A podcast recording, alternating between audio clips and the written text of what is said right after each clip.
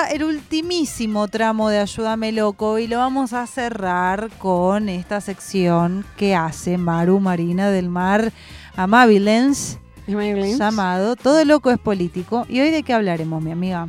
Hoy vamos a empezar a hablar de eh, la serie Escenas de un matrimonio y vamos a terminar hablando de demografía. Ok, me gustó Bueno. mucho Escenas de un Matrimonio. Sí, por favor, qué, qué cosa hermosa para llorar y drenar Y me gust- sentimientos. Me gusta que te viniste full socióloga.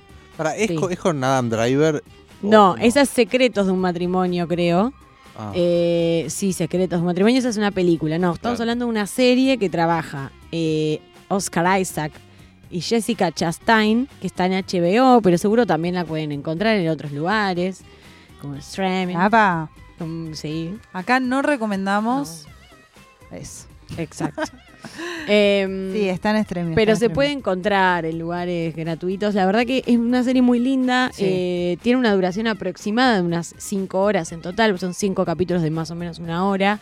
Van a llorar. Y si no lloran es porque probablemente dejaron el alma guardada en algún cajón. Total. Vuelvan a agarrarla y vean la serie porque vale mucho la pena. Sí. Eh, la base de la historia es un matrimonio que se separa, pero es una serie que está basada en una mm, miniserie que eh, habían eh, hecho para la televisión sueca, que había hecho eh, Ingmar Bergman Bergman. en los 70, en donde la crisis es eh, basada en la crisis de un matrimonio, así como en la película que decías recién, Mati, sí. eh, es un matrimonio que se separa después de varios años, o que atraviesa, mejor dicho, una crisis. Y bueno, aparecen distintas cuestiones, distintos elementos. Eh, la, adaptación de, esta serie, justamente en esta nueva serie que salió en el 2021, eh, tiene alguna especie de actualización un poco de eh, el porqué de esta crisis matrimonial.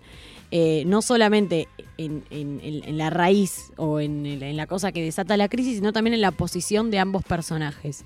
Eh, por ejemplo, estamos hablando de un matrimonio integrado por dos personas profesionales, de una clase acomodada eh, en Estados Unidos, blancos, eh, Bellos. esto, bellos, que sí. hegemónicos, Hegemoniquísimos. eh, con, si se quiere, buenos trabajos. Él es académico, ella está trabajando en tecnología. Eh, algo como interesante también como para pensar estas nuevas modificaciones es que ella es, eh, ella es bellita. No, acabas de poner una foto y no, no, ella, ella no puedes parar de mirarla, o sea, entendés como completamente, como decís, ¿cómo, cómo puedes olvidar a Jessica Chastain? No, no, No ¿cómo puedes dejar de amarla? Y él es hermoso también. sí, es fuerte. Pero ella es más linda. Sí. Bueno, no importa. la socióloga. Él es lindo, pero ella Pero más. ella más linda. Eh, no importa. Cuestión que ella es el sostén familiar, o sea, ella es el sueldo fuerte de la familia porque trabaja en una empresa de tecnología que está creciendo, incluso empiezan a meterse estas cuestiones relativas a la globalización, porque Sí. ella le ofrecen, por ejemplo, viajar eh, a, a distintos países para, para mm, eh, supervisar, algo, ¿cómo se dice esto? Eh, cuando una empresa absorbe a otra, eh, bueno, Fusiones. eso, fusiones de, de- de la empresa para la que ella trabaja.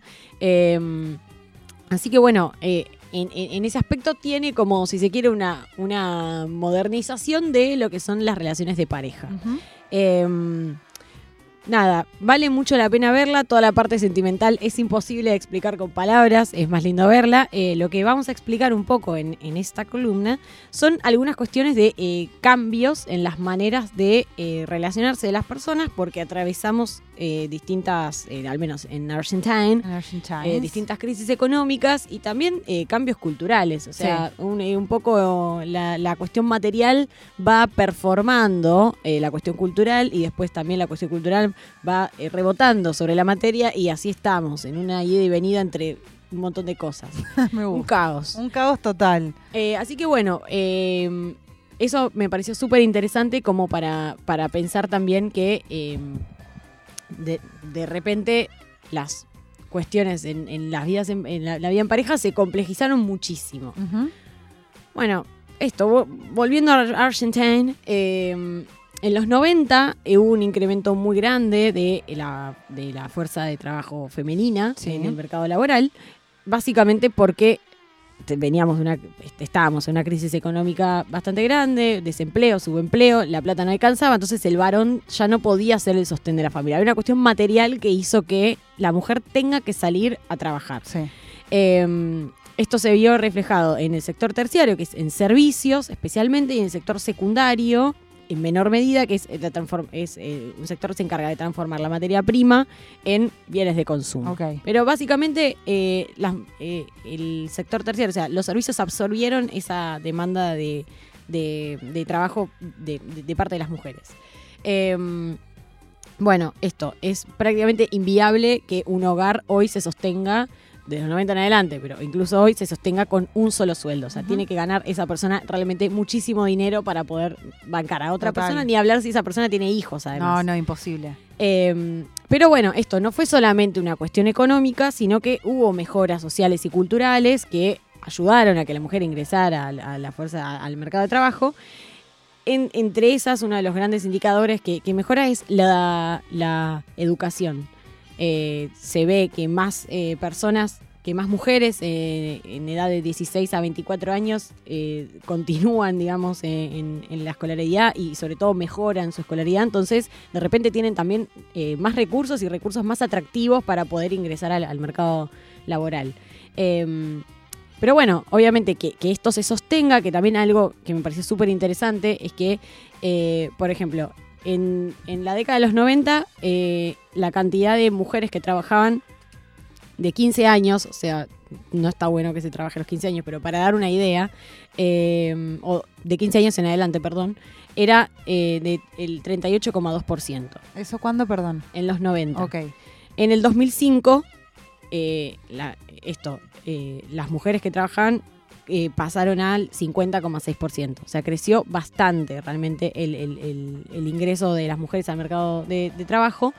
Algo interesante que esto pasó en toda la región, que es que hacia el 2010 mejoran los indicadores económicos y eh, la participación de las mujeres en el mercado de trabajo disminuye un poco. O sea, quiere decir que si bien es algo que va en ascenso y que cada vez más mujeres trabajan y continúan sosteniendo el trabajo a pesar de tener hijos, familia, bla, bla, bla, eh, es algo que también tiene un vaivén eh, mucho más fuerte que eh, el de los hombres, que es más permanente. El hombre en general, pase lo que pase, labura. Eh, la, mujer tiene, bueno, esa cosa de que se toma un poquito más de recreos o permiso. Esto sin contar la, cuestión de la, licencia por ah, maternidad. Estamos hablando de que el, ingreso es más laxo. El ingreso y el egreso, ¿no? O sea, salen, entran, salen, entran. Salimos, entramos, digamos. Nosotras no, porque trabajamos hasta ahora, pero bueno. seguimos en un rato. Otras personas. Eh, pensaba en una serie que terminé ayer que me morfé el fin de, que es la de Toby Fleischman, que está ahí como muy, muy hypeada por estos días. Y está bueno porque habla un poco de esto también, ¿no? Son como, bueno, muestra como la, vida de, parejas y de separaciones eh, de un par de parejas de, Nueva York, eh, con otras realidades económicas, pero es como que hay gran parte de, esas historias y de esas ideas y vueltas que tienen que ver con las mujeres ingresando eh, en el mundo del trabajo o saliendo por, porque quieren dedicarse un tiempo a estar con los hijos tiempo completo lo que sea, pero es cierto que el hombre tiene como una tendencia a permanecer trabajando todo el tiempo. Es raro que un chabón diga voy a tomarme un año para, no sé, eh, ser amo de casa, ¿no? Como, no, como culturalmente no lo entendemos tan fácil a eso. No, completamente.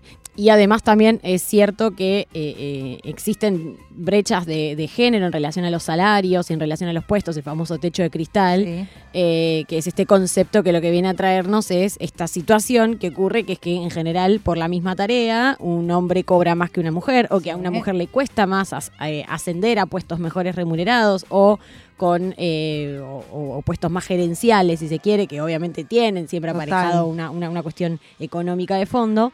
Eh, como eso continúa ocurriendo, también es difícil. Algo que está muy bueno en la serie es que bueno, ella gana más que él y que él trabaja en la casa, o sea, eh, su, su, marido trabaja en su casa porque él es académico, entonces como se dedica medio a la, a la escritura y al estudio, él siempre como que en, varios momentos de, la serie le remarca que él puede investigar desde la casa, que no hay ningún problema y, trabajar desde su casa. Ellos tienen una hija de cuatro años y él se encarga, o sea, las mayores tareas de cuidado en relación a la, nena las hace él.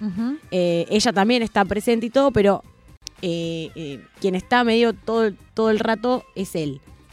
Eso también me parece interesante porque siento que es una cosa distinta, digamos. Sí, es un nuevo paradigma también de que por ahí, bueno, hoy en día ya tenemos recontra naturalizado, obviamente va a variar y va a cambiar en cada estrato social, pero tenemos naturalizado que la mujer salga a trabajar, no es algo que nos sorprenda, pero que sí aparece esta nueva función o este nuevo juego entre eh, algo que siempre entendimos como que lo normal era que el hombre ganara más en una familia. Mm. Eh, y hay pocas historias retratadas en la ficción como esta en donde claramente esto trae, bueno, para no spoilear, pero trae eh, un montón de problemas, que ella sea más poderosa y que gane más y que tenga un trabajo como más prestigioso. Completamente, sí, sí, incluso no solo hacia el interior de la pareja, sino también hacia lo que le pasa a ella. Digo, eh, eh, de, repente se equilibran no solo los trabajos de ambos, sino las ambiciones laborales de ambos, las las, los deseos en relación a, por ejemplo, si tienen más hijos o no, y cómo repercute eso en la vida de cada uno.